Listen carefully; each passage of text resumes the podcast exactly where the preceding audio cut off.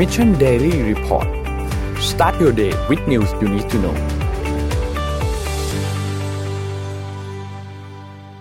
สวัสดีครับ ขอต้อนรับทุกท่านเข้าสู่ Mission Daily Report นะครับ ประจำวันที่ 2 สิงหาคม 2021 ครับ อยู่กับพวกเรา 3 คนนะครับ สวัสดีครับโทมัสสวัสดีน้องเอ็มครับค่ะสวัสดีค่ะสวัสดีสวัสดีค่ะพี่โทมัสอะเริ่มเดือนใหม่อีกเดือนยังคง work from home เหมือนเดิมยังนะคะคง work from home มันต่อไปนะครับ นี่ เรารอบนี้เราสองอาทิตย์แล้วใช่ไหมล็อกดาวน์แล้วก็เมื่อวานก็มีประกาศต่ออีกใช่หนึ่งรู้สึกเดือนเวลาเต็มผ่านไปเร็วนะพี่ปิ๊กเอ็มเร็วเร็วเร็วมากเลยแล้วเร็วแบบไม่ค่อยได้อะไรด้วย ใช่ปัญหามันอยู่ตรงนั้นมากกว่า เวลาส่วนอะใหเดี๋ยวญ่อืมผ่านไปกับการหายใจทิ้งแบบแล้วยังดีพอได้มีโอกาสไปช่วยอะไรคนอื่นบ้างนะพี่ปิ๊กเอ็มอืมแบบรู้สึกมันแหมรู้สึกชีวิตมันไม่ได้แทบไม่ได้ทำอะไร แต่ก็ถือว่าอะอย่างที่บอกเราก็ยังโชคดีกว่าอีกหลาย ๆ คนที่เขากำลังเจอปัญน้อหายเราโดยตรงเราก็นะไม่ติดเชื้อนะ ใช่ใช่ครับก็อะเดี๋ยวไปดูตัวเลขกันก่อนครับแหมเรื่องตัวเลขนี่พี่ก็แหมสายตรงสายตาก็ไม่ค่อยจะเห็นด้วยโอเคเดี๋ยวอะช่วยอ่านอะเอ็มอาร์เลยแล้วกันอันนี้ค่ะ ก็อ่าผู้ที่ได้รับวัคซีนโควิด -19 นะคะอืมวันที่ 28กกุมภาถึง 31 กรกฎาคมเนาะฉีดไปทั้งหมด 17.6 ล้านโดสค่ะ ก็เพิ่มขึ้น 194,000 กว่าโดสนะคะเมื่อวานนี้ ฉีดเข็มที่1เนี่ย13.8ล้านโดส แล้วก็เข็มที่2 3.8 3ประมาณ3.9ล้านโดสค่ะ ถัดไปค่ะ ถ้าเราจะฉีดให้ตรงตามเป้าหมายนะคะ ต้องฉีดให้ได้เฉลี่ยวันละห้าแสนสามหมื่นแปดพันแต่ว่าเมื่อวานนี้ฉีดไปได้ไม่ถึงสองแสนเท่านั้นเอง เพราะฉะนั้นเนี่ยอืมก็เหลืออีกหนึ่งร้อยห้าสิบสามวันจะหมดปีนะคะ ก็ต้องเร่งฉีดมากกว่านี้ค่ะ ถัดไปเลยค่ะ สถานการณ์ผู้ป่วยโควิด -19 ในประเทศไทยนะคะ วันที่หนึ่งก็คืออ่าวันอาทิตย์เมื่อวานนี้มีผู้ที่รักษาอยู่ในโรงพยาบาลเนี่ยสองแสนห้าพันคน รักษาหายหนึ่งหมื่นสามพันสี่ร้อยสองคนนะคะ ใส่เครื่องช่วยหายใจหนึ่งพันสี่สิบสี่คน แล้วก็อาการหนักสี่พันเจ็ดร้อยหกสิบห้าคนค่ะ ถัดไปเลยค่ะอ่าดัชนีราคาอ่าดัชนีตลาดหลักทรัพย์นะคะ เซ็ตอยู่ที่อ่าเซ็ตเนี่ย ลดลงนะคะสิบห้าจุดแปดหกค่ะ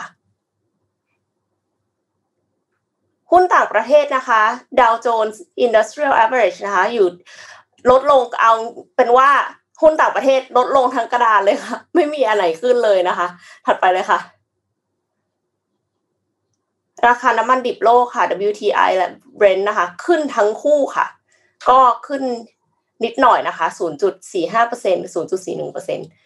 ตอนนี้ก็ยังอยู่ที่ประมาณ 70 กว่าดอลลาร์ต่อบาร์เรลค่ะ โกค่ะ ราคาทองนะคะ ลดลง ลดลงไม่ถึงหนึ่งเปอร์เซ็นนะคะ ก็นิดหน่อยค่ะมันเป็นความผันผวน น่าจะเป็นความผันผวนปกติ คิดว่าค่ะถัดไปค่ะ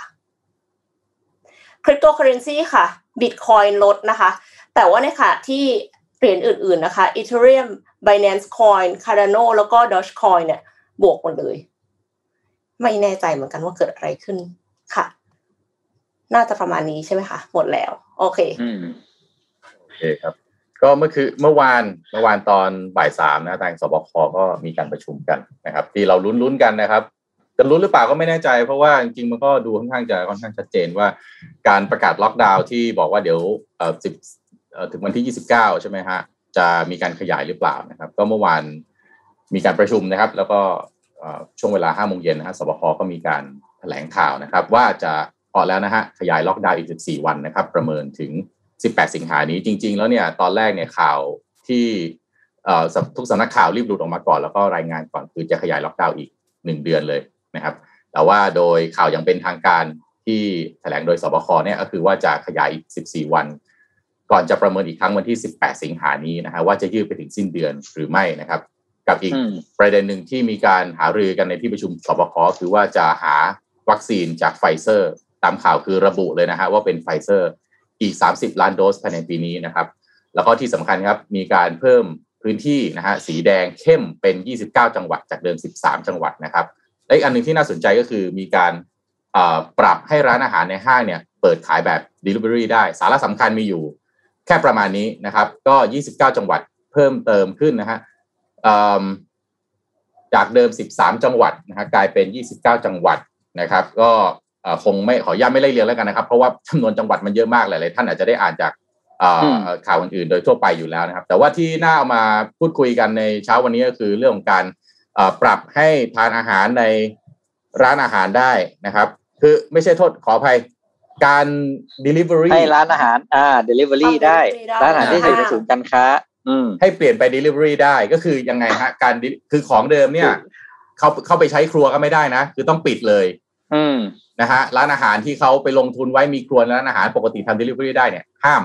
แต่หลังจากนี้ไปเนี่ย ให้เอาไป delivery ได้ แต่ delivery ได้ก็ห้ามลูกค้าเดินเข้าไป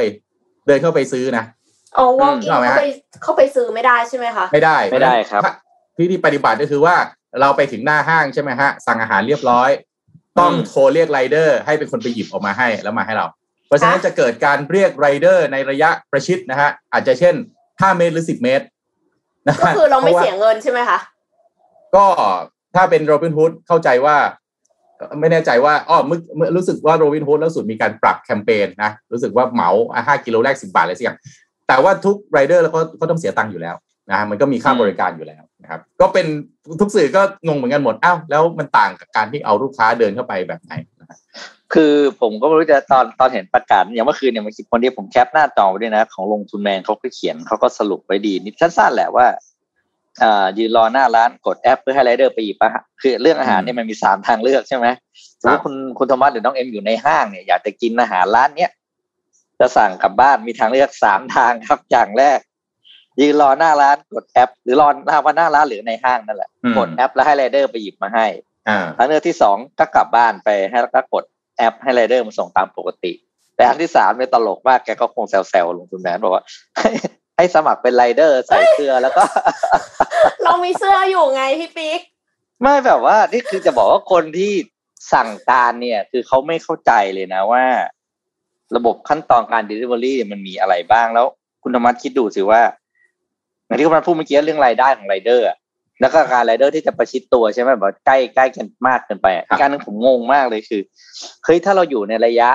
ศูนย์การค้าเดียวกันเนี่ย มันมันจะตีเป็นระยะประมาณสองร้อยเมตรนะแบบตีถ้าว่าไกลมุมห้างอะ มุมห้างไกลสุดฝั่งหนึ่งกับอีกฝั่งผมให้ไม่เกินกิโลอะสามสี่ร้อยเมตร อ่า สุดๆแล้วมั้งเราก็ไม่เข้าอ่าเฮ้ยไรเดอร์จะรับหรอเขาจะหาเราเจอไว้อะก็จุดมันเล็กมากเลยนะต้องโทรหากันให้วุ่นวายอะไรอย่างเงี้ย ไรเดอร์ก็ต้องปรับอาชีพใหม่ฮะแต่เราจะมีไรเดอร์ชนิดที่ไม่ต้องมีมอเตอร์ไซค์ walker rider เดินไรเดอร์เดินอ่า walker ก็แปลว่า แล้วแล้วแล้วกลายเป็นว่า walker ก็จะไปอยู่กันในห้าง เพื่อรับอาหารเดินไปเดินมาแล้วก็ส่งอาหารให้เราอะไรอย่างเงี้ยใช่ปะอ่าอาจจะเป็นแบบนั้น จริงๆ ถ้าอธิบายให้เข้าใจมากขึ้นจะช่วยได้เยอะนะฮะว่าทำไมด้วยสาเหตุผลกลใดนะก็โอเคแต่มันก็ยังดี นะครับ ยังดีที่มีการเปิดให้ครัวของห้างโอ้แต่ว่าน่าน่าเห็นใจผู้ประกอบการนะฮะก่อนหน้านี้เนี่ยพอบอกว่าไม่ให้ใช้ในครัวใช่ไหมเขาก็ไปวิ่งหาพื้นที่กันก็ไปค่อยคอมมูนิตี้มอลล์บ้างละหน้าห้างบ้างละพื้นที่เปิดบ้างละวันนี้บอกว่าเอาครัวเปิดเอาตายต้องไปเอา operation กลับมาใหม่นะครับ เป็นกำลังใจให้ผู้ประกอบการร้านอาหารในห้างจริง ๆ นะครับ บางคนก็เช่า cloud kitchen กันไปแล้วนะคะ ไม่แน่ใจเหมือนกันว่าค่าใช้จ่ายนี้จะทำยังไง เพราะว่าคือเหมือนกับว่ากลายเป็นมีครัวทั้งสองที่ แล้วก็คือเสียค่าเช่าทั้งสองที่ คือจะบริหารจัดการยังไง อันนี้เอ็มอยากให้รัฐอะช่วยเจรจา เพราะว่าเขาทำแบบนั้น เพราะว่าเขาทำตามนโยบายรัฐอะค่ะอ่าก็ไม่อยากจะเดี๋ยวเดี๋ยวจะกลายเป็นว่าแหมมาบ่นรัฐบาลแต่เช้า ก็ขอขอยังไง request แล้วกันนะถ้าอธิบายได้คนจะได้เข้าใจมากขึ้น คือยิ่งเข้าใจมันยิ่ง ให้ความร่วมมือได้มากขึ้นไงทุกอย่างออกมาดีหมดนะ แต่ว่าถ้าไม่เข้าใจมันก็งงๆ เวลาเราเรามารายงานข่าวใช่ไหมพี่ปิ๊กเอ็มบางทีก็จะจะรายงานด้วยโทนแบบไหนดีเด็กขนาดเราเองเรายังไม่เข้าใจเลย จะให้พูดเป็นนกแก้วนกขุนทองมันก็เอ๊ะมันใช่หน้าที่สื่อหรือเปล่าแค่แค่รายงานแบบนั้นไปก็ไม่ใช่เนาะหรือว่าไงเขาอยากให้มีครัวหลาย ๆ ที่คนจะได้มีงานทำเงี้ยเหรอผมไม่น่าใช่เอาอันนี้ท่านกำนันท่านกำนันท่าแสเข้าประจำการแต่เช้าเลยนะ อ่าเดี๋ยวเดี๋ยวผมเปลี่ยนแบ็กกราวก่อนครับ คือคือมันต้องดูเจตนาของกฎหมายด้วยอะค่ะ เหมือนกับที่เป็นข่าวอึกระทึกคือโครมของอสังหาริมทรัพย์ เมื่อวันเสาร์อาทิตย์ที่ผ่านมาโครงการของอนันดาค่ะแอชตันอโศกเนี่ยคือสรุปก็ไม่รู้ว่าตกลงจะต้องดูข้อกำหนดกฎหมายแบบเป็นรายลักษณ์อักษร หรือว่าจะต้องดูเจตนากันแน่ว่าเจตนาของกฎหมายที่ว่านั้น คือต้องการให้อย่างเช่นไอ้ที่ว่า นากวางสิบสองเมตรอะไรเงี้ย อันนั้นคืออมเพื่อที่จะเอารถดับเพลิงเข้าหรือเปล่า แล้วถ้าสมมติว่าเขาเช่าที่คนอื่นไว้ในระยะยาว มันก็เอารถดับเพลิงเข้าได้อยู่แล้วหรือเปล่าหรือยังไงอะไรเงี้ยค่ะ ก็คือก็อยากจะรู้เหมือนกันว่าตกลงมันต้องรู้ที่เจตนาหรือมันต้องรู้ที่ข้อกำหนด แล้วก็ในลักษณะนี้ก็เช่นเดียวกันนะคะลักษณะของร้านอาหารเนี่ยอืมไม่แน่ใจว่ายังไงดีแต่ว่าอ่าสำหรับกรณีของร้านอาหารรอบนี้เนี่ยก็ เอาพูดจริงเขาไม่ได้บังคับนะ ถ้าผู้ประกอบการคนไหนออกไปเช่าคลาวคิเช่นไปเช่าครัวชั่วคราวข้างนอกแล้วเรียกว่าระบบลงตัวแล้วอะ ก็ก็ไม่จำเป็นจะต้องกลับเข้ามานะ พูดถึงเราก็ต้องพิจารณาตัวเอค่างเช่าเรีค่ายกว่าเช่าทำไง ไม่รู้บางคนเขาเก็บเป็น GP ไงอ๋อบางคนเก็บเป็นส่วนแบ่งรายได้อ่าอ่ากับกับการใช้ครัวไงครับก็อันนี้ก็แล้วแต่ดุลพินิจของผู้ประกอบการเอง แต่สิ่งหนึ่งที่ผมสรุปได้เหมือนเดิมก็คือเวลาจะคิดอะไรเนี่ย ไม่ค่อยปรึกษาผู้ประกอบการ อันเนี้ยค่อนข้างชัวร์ว่าจะจะยังเป็นเหมือนเดิมอยู่ ก็อะอืมผู้ประกอบการก็ดิ้นกันไปตามตามตามสภาพอะอืมอืมอะผมพาไปอัปเดตเรื่องของเกี่ยวกับวัคซีนแล้วก็โอกาสทางเอ่อยาแล้วก็วิธีวิธีในการรักษาอืมอืมเอ่ออืตัวมโควิด -19 นะครับ ล่าสุดนะครับคือตัวแอนติบอดีค็อกเทลนะครับ ยารักษาโควิด เนี่ยมีเอ่อความ มีโอกาสแล้วฮะเราเห็นว่ามันกำลังจะเข้าไทยแล้วนะครับ ก็คือต้องบอกกันว่ายาแอนติบอดีแบบผสมหรือแอนติบอดีค็อกเทลเนี่ยครับคือบริษัทที่ผลิตแล้วก็พัฒนาเนี่ยคือ Rose และ Regeneron นะครับเป็นผู้พัฒนาขึ้นเนี่ยล่าสุดถูกคณะกรรมการอาหารและยาหรือออยเนี่ยได้ประกาศอนุมัตินะครับให้ใช้เพื่อการรักษาผู้ติดเชื้อโควิด -19 แล้วครับแบบมีเงื่อนไขนะครับภายใต้สถานการณ์ฉุกเฉินนะครับเมื่อเดือนที่ผ่านมานะครับ ล่าสุดนะฮะศาสตราจารย์นายแพทย์มานพพิทักษ์ภากรนะฮะหัวหน้าศูนย์วิจัย เป็นเลิศด้านการแพทย์แม่นยำคณะแพทยศาสตร์ แพทยศาสตร์ศิริราชพยาบาลนะครับ โรงพยาบาลศิริราชปิยมหาการุณนะครับ เปิดเผยในงานเจาะลึกตัวเลือกการรักษาผู้ป่วยโควิด -19 กับแอนติบอดีแบบผสมนะครับ หรือแอนติบอดีค็อกเทลนะครับ จาก Roche และ Regeneron โดยระบุนะครับ ว่ายาแอนติบอดีค็อกเทลคือยาภูมิคุ้มกันลบล้างฤทธิ์นะครับ ซึ่งคำนี้อาจจะเป็นคำใหม่ของทุกคนนะครับ แต่ในมุมมองการรักษาโควิดเนี่ยถือเป็นอาวุธอีกชิ้นหนึ่งครับที่จะช่วยให้แพทย์รักษาผู้ป่วยได้ดียิ่งขึ้น โดยเชื้อไวรัสโควิดเนี่ยปกติจะมีผิวเป็นโปรตีนคล้ายนามนะครับซึ่งจะทำให้ไวรัสเนี่ยเข้าไปจับกับผิวของเซลล์มนุษย์ หรือเรียกว่าโปรตีน ACE2 หรือ S2 นะครับบนผิวของเซลล์คนนะครับทั้งนี้ S2 เนี่ยมีความจำเป็นต่อการทำงานของเซลล์ในคนนะครับแล้วก็พบได้ในอวัยวะหลายส่วน ซึ่งมีบทบาทสำคัญนะฮะช่วยป้องกันระบบ ทำงานของปอดระบบหัวใจแล้วก็หลอดเลือดนะครับสำหรับผู้ที่เคยติดโควิดนะฮะจะมีตัวแอนติบอดีหรือภูมิคุ้มกันเกิดขึ้นในร่างกาย ซึ่งการทำยาแอนติบอดีค็อกเทลนะครับคือการคือสารสกัดนะฮะภูมิคุ้มกันนี้ออกมานะฮะทำให้ยาเนี่ยไปยับยั้งเชื้อโควิดได้โดยตรงนะฮะส่วนกลไกของการทำงานอของยาแอนติบอดีก็คือว่าการทำให้ภูมิคุ้มกันเนี่ยไปลบล้างฤทธิ์นะฮะทำให้ไวรัสเนี่ยอ่อนกำลังลง แล้วก็ตรงเข้าจับกับตัวรับบนโปรตีนรูปแบบเดือย ซึ่งอยู่บนผิวของไวรัสโควิดช่วยยับยั้งการติดเชื้อภายในร่างกายคนได้นะครับ ก็ผลจากการทดลองในห้องปฏิบัติการนะครับพบว่ายาคุ้มกันลบล้างฤทธิ์เนี่ยมีความไวต่อไวรัสโควิด -19 ในสายพันธุ์ต่างๆ ได้เป็นอย่างดีนะครับสำคัญประเด็นมันอยู่ตรงนี้เลยครับว่า มันลดอัตราการตายได้ถึง 70%นะครับโดยศาสตราจารย์สสิโสพิน เกียรติเกียรติบุรณากุลนะครับครับหากผมพูดชื่อผิดขออภัยนะฮะหัวหน้าสาขาวิชาโรคติดเชื้อ ภาควิชา อายุรศาสตร์นะฮะคณะแพทยศาสตร์โรงพยาบาลรามาธิบดีนะฮะก็กล่าวเสริมว่าแอนติบอดีค็อกเทลนี้เนี่ยจะทำให้สำหรับผู้ป่วยอาการเล็กน้อยไปจนถึงปานกลางเนี่ยให้เทียบไปเห็นภาพง่ายๆเลยนะฮะก็คือผู้ป่วยสีเขียวแล้วก็สีเหลืองเนี่ยนะครับที่มีอาการไม่เกิน 7 วัน แล้วก็ไม่เคยได้รับยาโรคโควิดมาก่อนนะครับไปจนถึงผู้ป่วยที่มีความเสี่ยงอาการรุนแรงนะฮะเช่นผู้ป่วยโรคอ้วนนะครับโรคหัวใจแล้วก็โรคหลอดเลือดนะฮะหรือผู้ป่วยที่มีอายุ 51 ปีขึ้นไปเนี่ยนะครับ จากการศึกษาประสิทธิภาพของแอนติบอดีค็อกเทลเนี่ยนะครับในการทดลองเฟส3นะครับสำหรับผู้ป่วยกลุ่มอาการน้อยหรือปานกลางในประเทศสหรัฐอเมริกาเนี่ยเบื้องต้นนะครับมีการทดลองก็แบ่ง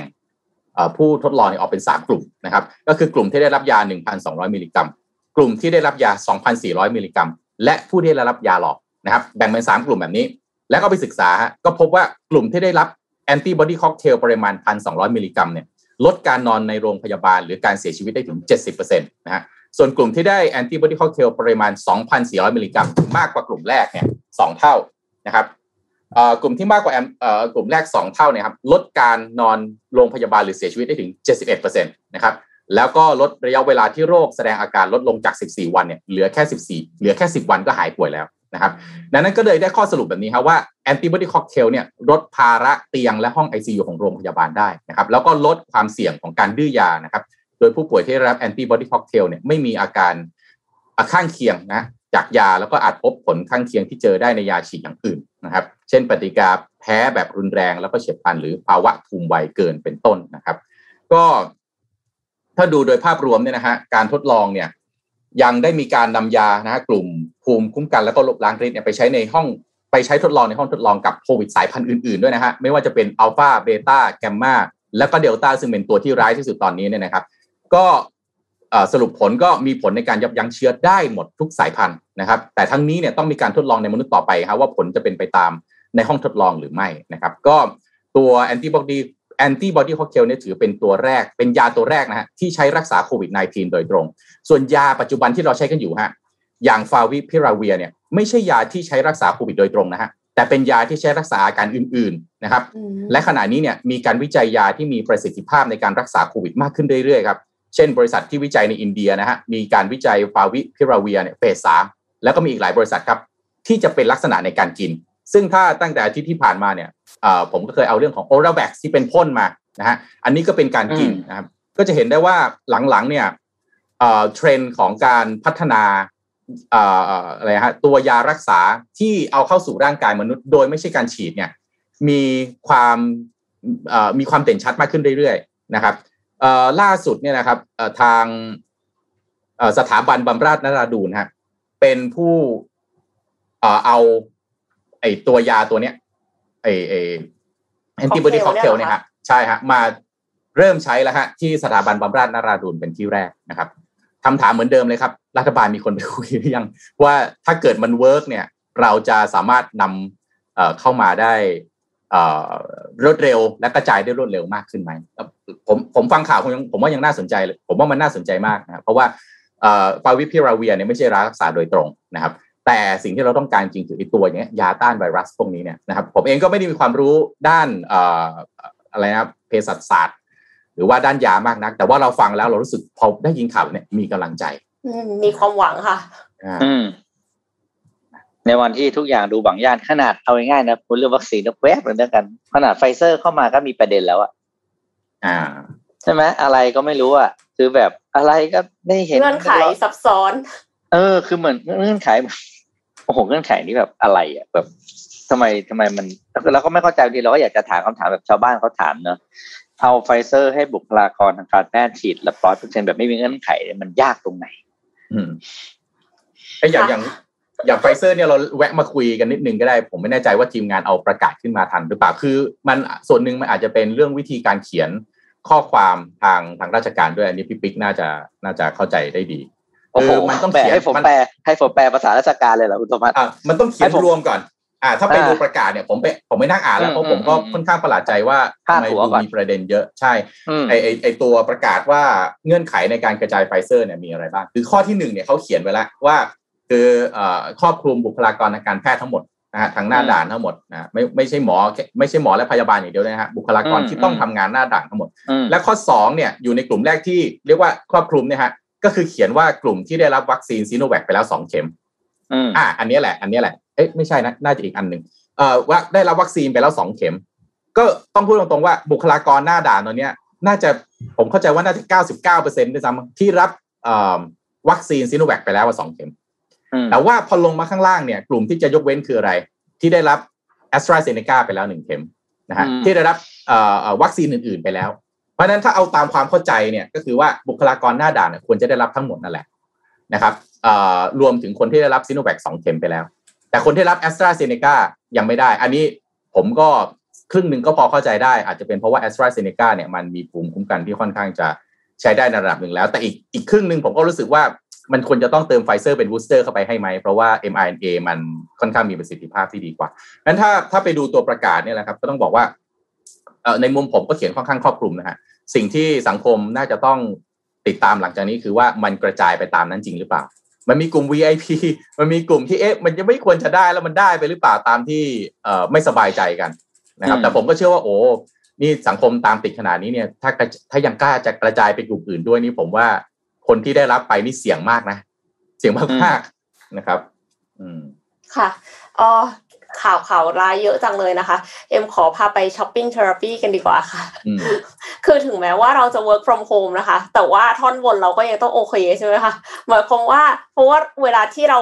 ประชุมซูมอะไรอย่างเงี้ยหลายๆครั้ง เราก็ยังต้องเปิดกล้องใช่ไหมคะ พอเราต้องเปิดกล้องแปลว่าเราต้องแต่งหน้าค่ะ พอเราต้องแต่งหน้าเนี่ยเราก็ต้องใช้เครื่องสำอางนะคะ 1948 birthday sale สุขล้นไม่รู้จบค่ะ ฉลองครบรอบเปิดตัวเว็บไซต์ 1 ปีค่ะ เพราะฉะนั้นก็เราสามารถที่จะไปช็อปเครื่องสำอางนะคะ ทั้งศรีจันทร์สีเจลอาบน้ำและโลชั่นน้ำหอมเซเลนีนะคะ โฟมล้างมือแล้วก็ครีมบำรุงมือของไฮป์เนี่ยได้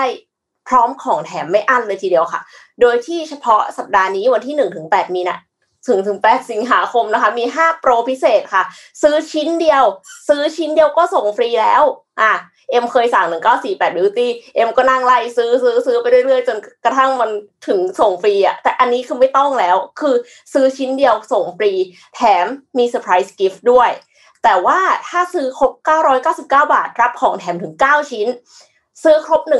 1,948 บาท รับของแถม 19 ชิ้น อ้าว เอาสิ ของแถมสงสัยสุดท้ายแพงกว่าของที่เราซื้อด้วยหรือเปล่านะคะ ลูกค้าปัจจุบันก็รับคะแนนสะสมเพิ่มคูณ 4 ด้วยค่ะ คะแนนสะสมเนี่ยคือยอดซื้อทุกๆ 25 บาทเท่ากับ 1 คะแนน 4 คะแนนเอาไปแลกรับส่วนลด1 1บาทได้ด้วยนะคะ เพราะฉะนั้นเนี่ยถ้าช่วงนี้คะแนนคูณ 4 ก็คือยิ่งคุ้มเลยค่ะ ของแถมด้วยคะแนนด้วยเนาะแล้วก็สำหรับลูกค้าใหม่ค่ะ รับคะแนนสะสมทันที 400 คะแนนเมื่อช็อปครั้งแรก 4 คะแนน รับส่วนลด 1 บาท 400 คะแนนก็รับส่วนลด 100 บาท โอ้โห คุ้มมาก ทั้ง 5 โปรเนี้ยก็คือเฉพาะช่วงวันที่ 1-8 สิงหาคมนี้เท่านั้นนะคะ เพราะฉะนั้นก็รีบเข้าไปช็อปเลยค่ะที่ 1948beauty.com เอ็มเข้าไปดูมาแล้วค่ะ มีหลายอย่างมากที่ซื้อ1แถม1ค่ะ ไม่ว่าจะเป็นมาส์กมาส์กหน้าของศศิเนี่ย ทั้งทั้งที่แบบมันสามสิบห้าบาท แล้วมาซื้อหนึ่งแถมหนึ่งอีก แล้วก็มีลิปสติกก็ซื้อหนึ่งแถมหนึ่ง หุยมีหลายอย่างมากเลยค่ะ คือเอาเป็นว่าใครที่ซื้อศรีจันทร์ไปก่อนหน้านี้อาจจะรู้สึกว่าแบบ เอ๊ะฉันซื้อเราไม่ได้ของหรือเปล่าก็ไม่เป็นไรค่ะ มาช็อปเพิ่มเพราะว่าเครื่องสำอางเนี่ยเป็นสิ่งที่เราต้องใช้อยู่แล้ว คือมันไม่ใช่ของมันต้องมีนะ มันคือของมันต้องใช้ เพราะฉะนั้นมันไม่เหมือนกัน คือถ้าเราต้องใช้แล้วใช้แล้วหมดไปเราก็ต้องซื้อมาเติมจริงไหมคะ ดังนั้นก็หนึ่งเก้าสี่แปด beauty com ค่ะท่อนบนเนี่ยต้องให้ช็อปกันให้พังไปข้างหนึ่งเรียกว่า จริงแล้วบางทีช้อปปิ้งมันเป็นมันเป็นสิ่งที่บอกว่าช่วยแก้ความเครียดได้จริง ๆ นะคือสั่งสั่งของไปเสร็จมันจะรู้สึกแบบมูดมันจะดีขึ้นนิดนึงมันมูดดีขึ้นนิดนึงใช่ แล้วพอของมาแล้วก็ของถูกใจเนี่ยก็จะแบบมีความสุขไปอีกครึ่งวัน เนี่ยนะเอนจอยมากอ่าเดี๋ยวผมพาไปดูตัวเลขเศรษฐกิจที่เกาหลีดีกว่า เพราะว่าเราไม่ได้พูดถึงที่เกาหลีมาพักใหญ่ละนะครับรบแต่ว่านี่เป็นเกาหลีเหนือนะครับ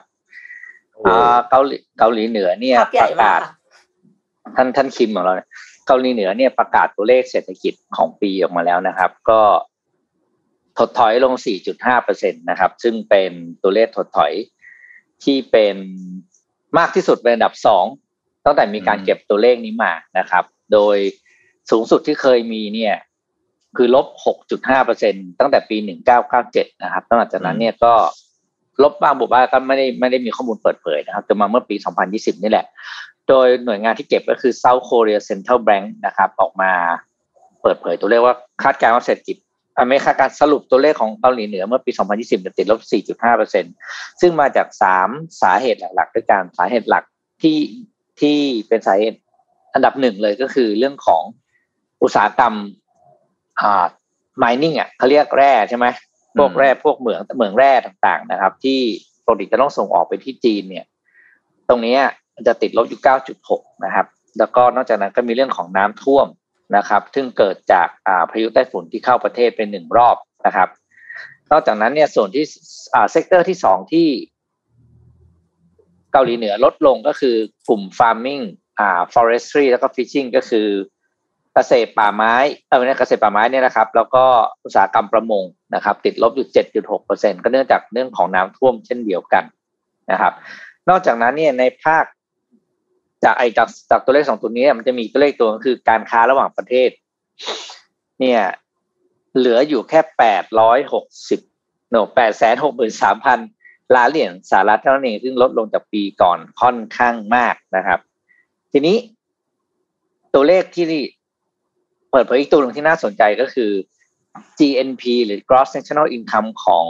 เกาหลีเหนือเนี่ยอยู่ที่สามสิบห้าล้านล้านล้านวอนนะครับ หรือประมาณสามสิบจุดห้า billion นะครับสมมติว่าเยอะไม่เยอะแต่แค่จะบอกว่า ตัวเลขเนี้ย น้อยกว่าเกาหลีใต้อยู่ห้าสิบหกเท่าโอ้โหนะครับนี่ทำให้ความเขาเรียก gap หรือช่องว่างระหว่าง นอร์ h โคเรียกับ South Korea เนี่ยมันกว้างขึ้นเรื่อยๆนะครับนอกนั้นเนี่ยตัว GDP ต่อหัวคือรายได้ต่อหัวประชากรเนี่ยของเกาหลีอยู่ที่1.37ล้านวอน ในขณะที่ของเกาหลีใต้นั้นสูงกว่าประมาณ27เท่าอืมนะครับ ก็โอ้โหก็ยิ่งเห็นความต่างนะระหว่าง ถ้าพูดถึงตัวเลขนะครับพูดถึงตัวเลขรายได้เลยเทียบกับไทยอะค่ะอืม ก็เห็นความต่างโอ้ไทยไม่ต่ำไม่ไม่ไม่ได้คอนเวิร์ตไว้ไม่ได้เทียบว่าเท่าไหร่เนี่ยแต่เดี๋ยวจะหามาให้ว่าว่าประมาณเท่าไหร่ อืมอืมแปลว่าเกาหลีเหนือ คนเกาหลีเหนือเนี่ยมีรายได้ มีผลผลิตต่อหัวประชากรเนี่ย น้อยกว่าคนเกาหลีใต้ยี่สิบเจ็ดเท่า อืมถูกไหมฮะ แล้วก็มีอืมฐานะถ้าพูดโดยฐานะโดยภาพรวมเนี่ย มีฐานะที่ดีกว่าคนเกาหลีเหนือเนี่ยห้าสิบเท่าห้าสิบหกเท่าอืมห้าสิบหกเท่าถูกไหมฮะโอ้แต่ว่านี่ เอ่อเศรษฐกิจลบไปสี่จุดเท่าไหร่ฮะสี่จุดห้าเปอร์เซ็นต์ใช่ไหมพี่ปิ๊กอืมสี่จุดห้าเปอร์เซ็นต์สี่จุดห้าเปอร์เซ็นต์นี่ประเทศไทยเราปีที่แล้วไม่รู้จำกันได้หรือเปล่าฮะเราติดลบไปหกจุดหนึ่งเปอร์เซ็นต์นะครับของเขานี่4.5นี่เยอะที่สุดในประวัติศาสตร์แล้วแหละอันที่สองครั้งที่สองเพราะเยอะสุดอันที่สองคือเยอะที่สุดคือเยอะที่สุดคือหกจุดห้าในปีเก้าเจ็ดอ่าของเรา6.1นะฮะของเขา6.5ก็คือตอนต้มยำกุ้งเหมือนกัน อ่าเก้าเจ็ดใช่ครับก็ถือว่าก็ก็ยังมี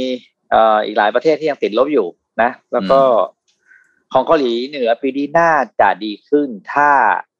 อย่างที่เราเห็นว่าอ่าการค้าขายกับจีนกลับมาเปิดได้แล้วเพราะอย่าลืมว่าปีที่แล้วเนี่ย ด่านของเกาหลีเหนือกับจีนเนี่ยปิดนะอืมตั้งแต่มกราเพราะว่าเขามีช่วงโควิดใช่ไหมครับเขาปิดไปครับประมาณสี่เดือน อืม แต่ปีนี้อืมเปิดแล้วเพราะฉะนั้นผมค่อนข้างเชื่อว่าถ้าจากรายงานนี้เนี่ยค่อนข้างเดาได้แล้วาปีนี้เกาหลีเหนือไม่ติดลบแน่นอนอ่าครับเพราะเขาพึ่งพากับจีนเป็นหลักไง อืมอืมอ่าครับผมค่ะเอ็มต่อข่าวฮะ ค่ะเอ่อขอกลับมาที่เรื่องของผลประกอบการสิ้นสุด 30 มิถุนายนของบริษัทเทคต่างๆนะคะ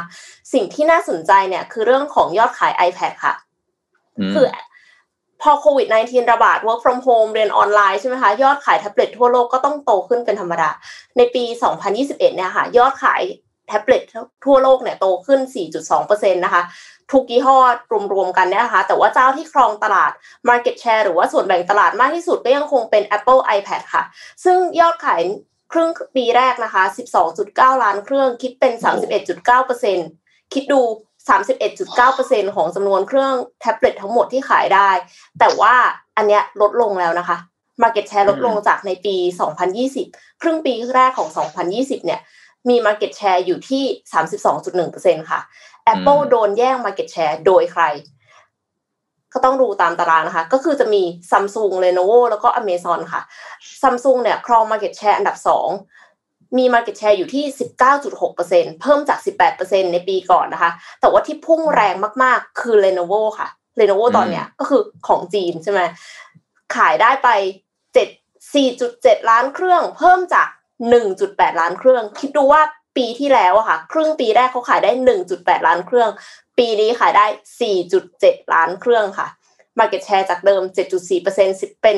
14 ขอโทษค่ะ 7.4%เป็น 11.6%ในปีนี้นะคะ ก็คือ Lenovo เนี่ยโตเร็วมาก ถ้าโตเร็วขนาดนี้ต่อไปเนี่ยแซงซัมซุงแน่นอนค่ะ แล้วอืมตลาดสมาร์ทโฟนก็ฝั่งจีนก็ร้อนแรงไม่แพ้กันเลยนะคะ ตลาดสมาร์ทโฟนเนี่ย โตขึ้นตะเกียบบอกว่าแท็บเล็ตโต 4.2%ใช่ปะแต่ว่าสมาร์ทโฟนนะคะโตขึ้น 11%เพิ่มกว่าแท็บเล็ตอีก เจ้าตลาดสมาร์ทโฟนคือซัมซุงซึ่งส่งสมาร์ทโฟนไปทั่วโลกกว่า 58 ล้านเครื่อง แต่ว่า Market Share ลดลงจากหืมขอโทษนะคะ เดี๋ยวนะ คือจาก 19%เป็น 18%ค่ะ ส่วน Apple เนี่ยอยู่ที่ 3 มี Market Share ลดลงจาก 16%เหลือ 14%อ่าลดทั้งสองเจ้าเลย แต่ที่เพิ่มขึ้นค่ะ คือเสี่ยวมี่ค่ะ มี Market Share เพิ่มขึ้นก้าวกระโดดจาก 10%เป็น 17%หายใจรถต้นคอซัมซุงเลยทีเดียวนะคะ แล้วก็นอกจากนั้นก็ยังมี oppo และ vivo จากจีนที่มี market share เพิ่มขึ้นจาก 9%เป็น 10%ทั้งคู่ด้วยค่ะอืมและหัวเว่ยค่ะ หลังจากที่หายไปเลย เพราะว่า Android ก็ใช้ไม่ได้ 5G ก็ใช้ไม่ได้จำนวนเครื่องที่ขายก็เลยตกจาก Top 5 ค่ะ แต่หัวเว่ยก็เพิ่งออก P50 Pro ซึ่งเป็นสมาร์ทโฟนรุ่นใหม่ที่มีเลนส์ไลกาและได้รับการรีวิวจากเว็บ dxomark com เนี่ยว่าเป็นมือถือที่ถ่ายรูปที่สวยที่สุดในตลาดในตอนนี้เลย ก็ไม่รู้เหมือนกันว่าจะช่วยดึงหัวเว่ยกลับมาได้ขนาดไหนนะคะ แต่ว่าไอ P50 Pro เนี่ยก็ไม่มี 5G ในขณะที่ซัมซุงค่ะ ก็กำลังจะเปิดตัว Galaxy Z Fold 3 และ Galaxy Z Flip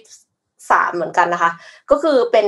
สมาร์ทโฟนจอพับ ซึ่งทั้งสองรุ่นเนี่ยก็ไม่ใช่ราคาถูกกับไม่ได้ mass แต่ว่าเป็นแบบว่า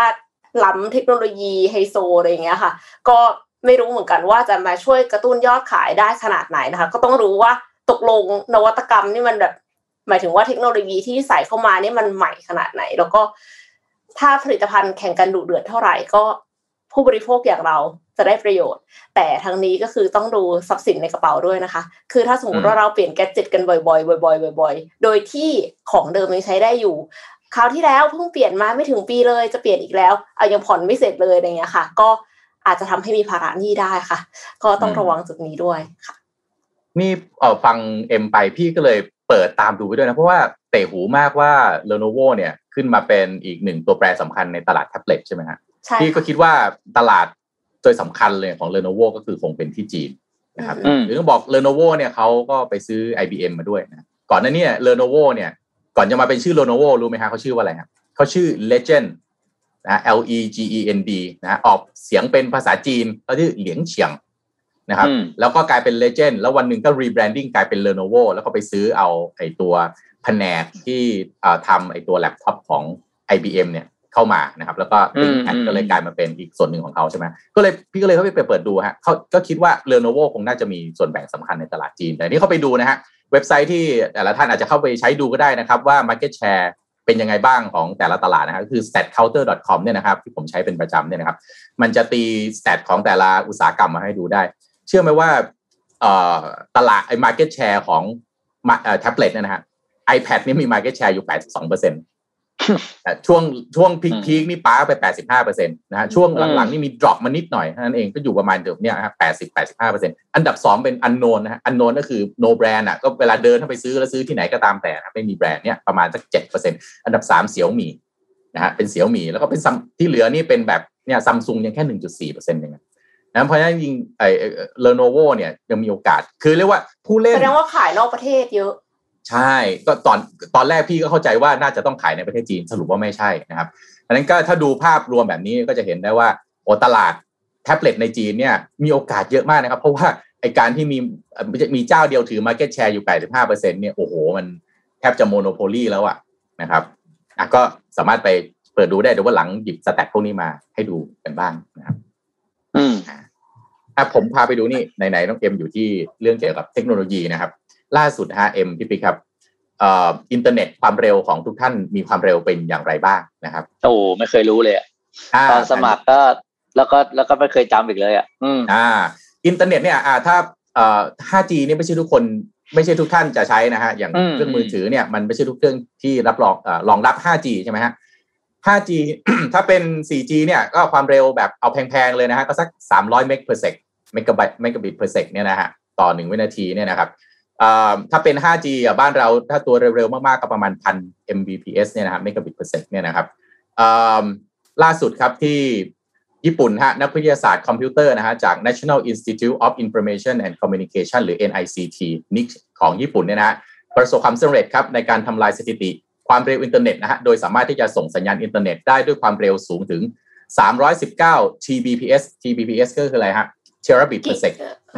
ที่อ่า Tera อ๋ออ่าเป็นค่ะ terabit per sec นะฮะก็คือเอ่อจิเกือบ 2 เท่าจากเดิมที่ทีมนักวิจัยจากสหราชอาณาจักรเนี่ยร่วมกับนักวิจัยญี่ปุ่นที่สามารถทำได้ที่ 179 Tbps หรือ terabit per sec นะเมื่อปีที่แล้วนะปีที่แล้วทำได้ 179 terabit per sec ปีนี้ทำได้ 319 terabit per sec แล้วเอิ่มเมื่อกี้ผมบอกไปว่า 5G ที่เราใช้อยู่เนี่ยเอาไวสุดๆเนี่ยก็คือประมาณพันเมกะบิต per sec ใช่ไหมฮะ อันนี้ 319 terabit terabit per second มันกี่เท่านะฮะผมคำนวณมาให้แล้วครับ ประมาณ 3 1 9 0 0 0 เท่าสามแสนกว่าเท่า 3 0 0 0 0 กว่าเท่านะครับ ก็ทีมงานของนิกเนี่ยเขาก็ทำการอัปเกรดนะฮะทุกๆ องค์ประกอบของสายเคเบิลนะครับอ่าส่งสัญญาณอินเทอร์เน็ตนะฮะด้วยการเพิ่มสายไฟเบอร์ออปติกนะฮะเป็น 4 สายนะครับ จากเดิมเนี่ยใช้แค่ 1 สายแล้วก็ทำการยิงสัญญาณอินเทอร์เน็ตพร้อมกัน 552 ช่องนะฮะสามารถทำให้ทำความเร็วอินเทอร์เน็ตที่แรงถึง 519เอ่อ Tbps อย่างที่ว่าไปได้นะครับ อย่างไรก็ดีฮะความเร็วอินเทอร์เน็ตระบบดังกล่าวก็ มันเป็นอยู่ในขั้นทดลองนะครับ แล้วก็คงใช้เวลาอีกสักพักเลยฮะกว่าจะสามารถนำมาใช้ในเชิงพาณิชย์ได้ เพราะว่าต้นทุนมันยังสูงอยู่นะครับ แต่ก็เอ่ออาจจะนำไปใช้ในโปรเจกต์ที่ความเร็วของอินเทอร์เน็ตนะมันสำคัญกว่าต้นทุนนะครับ เช่น ผมผมว่ามันมีมีเยอะมากนะครับ บนโลกเนี้ยอืมผมยกตัวอย่าง เช่นเอ่อการพัฒนาอย่างอย่างเช่นอวกาศอย่างเงี้ยอืมอันเนี้ยเรื่องเออความเร็วอินเทอร์เน็ตมันมีความสำคัญกว่าเรื่องต้นทุนแหละนะครับดัง นั้นก็เนี่ยฮะเดี๋ยวเราคอยดูฮะผมว่าไม่นานแหละครับ เมื่อก่อนเนี่ยเราก็บอกนะโอ้อินเทอร์เน็ตยังจำได้ไหมครับผมว่าพี่ปิ๊กกับทันเอ็มอาจจะไม่ทันนะฮะเวลาที่เราส่งแต่คุณผมโยก็นทัมาเลยนะโอ้โหผมก็ทันเรียกจับจับยัดเลยนะโอ้โหเออใช่ไหมเมื่อก่อนเนี่ยเออเวลาส่งอะไรนะ รูปใช่ไหมเออใช่ทำ Photoshop รูปหนึ่งสักอะไรสิบเมกนี่บางทีรอกันสามชั่วโมงนะโอ้รอกันข้ามวัไอ้บาร์ไอ้บาร์ที่บาร์ดาวน์โหลดที่แบบเซ็งใช่ไหมมันจะขึ้นจำนวนเปอร์เซ็นต์เนี่ยเอออ่าเพราะฉะนั้นสามแสนเท่าเนี่ย ไม่ใช่ว่าจะนานนะฮะเดี๋ยวอีกผมว่าไม่ไม่นานอะสักพักหนึ่งเดี๋ยวก็มาแน่เพราะฉะนั้นเนี่ยเรื่องสัญญาณอินเทอร์เน็ตเนี่ยครับมันเป็นอะไรที่เอ่อไปเร็วมากนะครับ แล้วมันก็เป็นอีกหนึ่งตัวแปรสำคัญที่จะเอาช่วยให้การพัฒนาต่างๆ มันมันเร็วขึ้นต่อไปการอะไรครับที่เอ็มวันก่อนเคยเอาเรื่องของเนี่ยฮะเมอะไรเมตาเวิร์สของ Facebook อืมมาคุยให้ฟังใช่ไหมแล้วมาร์คซักเกอร์เบิร์กก็บอกว่าต่อไปการเข้าเมตาเวิร์สเนี่ยมันจะต้องเป็นเหมือนกับเดินอีกห้องหนึ่งเข้าไปอีกห้องหนึ่งใช่ครัค่ะ นั้นการเดินจากห้องหนึ่งเข้าไปอีกห้องหนึ่งแปลว่าอะไรมันต้องไม่มี lag ไม่มี latency ไม่มีความหน่วง คุณเดินอีกห้องหนึ่งเข้าไปอีกห้องหนึ่งไม่ต้องดาวน์โหลดไม่ต้องอะไรเลย ทุกอย่างเกิดขึ้นเสมือน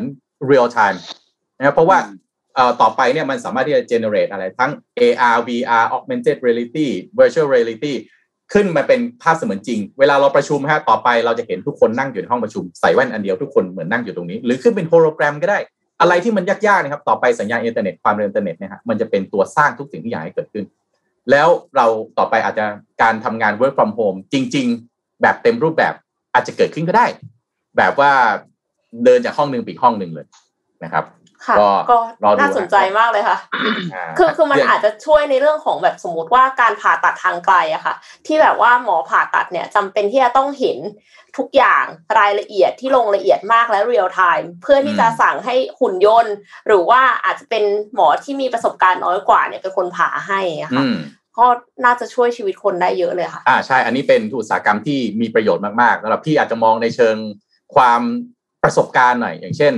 เมื่อถ้าจำได้นะครับ ตอนที่เราเล่นเกม PlayStation เนี่ยย้อนกลับไปสักสิปีก่อนเนี่ยนะครับ PlayStation 1 อะไรอย่างนี้นะครับ ตัวยังเป็นตัวโพลีกอนเหลี่ยมๆอยู่เลยนะครับตอนนี้เนี่ย PlayStation 5 เนี่ยเราดูเกมที่เล่นนะฮะบางทียังแยกไม่ออกเลย ดูคนเล่นฟีฟ่าเนี่ยบางที อันนี้มันเล่น อันนี้มันฟุตบอลจริงๆเออใช่ถ่ายทอดใช่สดใช่ถ้าถ้าคุณไปกดคลิปใน YouTube ดูอะบางทีดูไม่ออกนะบางอืมบางทีคุณเอ๊ะอันนี้มันถ่ายทอดสดหรือมันเป็นเกมกันแน่นั่นแหละครับ คือรายละเอียดของ detail ต่างๆ เช่น ขนหรือแววตาหรืออะไรพวกนี้นะฮะสัญญาณอินเทอร์เน็ตเนี่ยมันเป็นตัวช่วยอย่างมากเลยอะเซมิคอนดักเตอร์กับสัญญาณอินเทอร์เน็ตสองตัวนี้ทำงานร่วมกันหลัก ๆ เลย แล้วที่เหลือคือเป็นศักยภาพของมนุษย์และในการที่จะ coding หรือสร้างโปรแกรมต่างๆ ที่จะเอามา utilize ความสามารถนี้นะครับก็ติดตามกันต่อไปครับเรื่องสัญญาณความเร็วอินเทอร์เน็ต ทุกวันนี้ก็หนึ่งหนึ่งพันเมกะบิต per sec นี่ก็ถือว่าเร็วมากแล้วนะฮะถ้าเทียบกับสมัยก่อนนะที่เราต้องไอ้ dial up ไอ้ห้าสิบหก K อะพี่ปิ๊กอืม แล้วต้องต่อโทรศัพท์ตื้อใช่ไหมกิ๊กกิ๊กกิ๊กอย่างเงี้ยเออฮะเอออ่า เดี๋ยวมีข่าว ช่วงนี้เราก็กลับมาเรื่องเกี่ยวกับในบ้านเรานิดนึงนะครับ ก็มีข่าวประชาสัมพันธ์จาก Oris นะครับ ก็เป็นหนึ่งหนึ่งหน่วยงานนะครับ ที่ช่วยกันทำสิ่งดีๆให้กับสังคมนะครับ ในช่วงที่พวกเรากำลังเผชิญกับวิกฤตการแพร่ระบาดของโควิด -19 เนี่ยนะครับ บริษัท Trocadero Time จำกัดผู้แทน จำหน่ายนาฬิกา Oris ประเทศไทยนะครับได้จัดทำโครงการ for our heroes นะครับเพื่อส่งมอบกำลังใจและสนับสนุนการปฏิบัติงานของแพทย์พยาบาล และบุคลากรทางการแพทย์ทุกท่านนะครับ โดยทาง Oris เนี่ยได้ร่วมบริจาคเครื่องช่วยหายใจ ชนิดควบคุมปริมาตรและความดัน p o r i t a n Bennett รุ่น 840 จากประเทศสหรัฐอเมริกาจำนวนหนึ่งเครื่องให้แก่โรงพยาบาลสมุทรปราการนะครับเพื่อช่วยในการรักษาผู้ป่วยวิกฤต รวมทั้งสนับสนุนการปฏิบัติหน้าที่ของบุคลากรด่านหน้าทุกท่านนะครับ เพื่อเป็นการส่งกำลังใจนะครับ และขอให้พวกเรา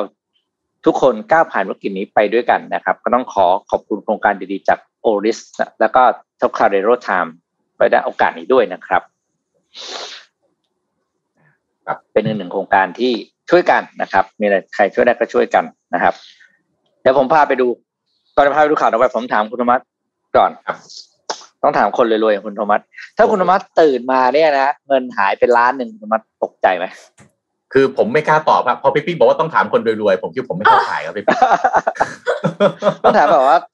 ต้องถามโอปป้าหน่อยไม่จะบอกอย่างนี้ครับคือไม่ต้องล้านครับพี่หลักหมื่นหลักพันผมหลักหมื่ก็นตกใจแล้วครับนี่ก็ช็อกเลยมันหายไปได้ยังไงใช่เออใช่ไหมปัญหามันมาจากตรงไหนหรือเปล่าอะไรอย่างงี้อ่า โอเค นี่ครับมาบอกว่าเมื่อคืนไม่เมื่อคืนเมื่อสุดสัปดาห์ที่ผ่านมาครับ ก็เป็นวันประกาศผลประกอบการ Q2 ของบริษัท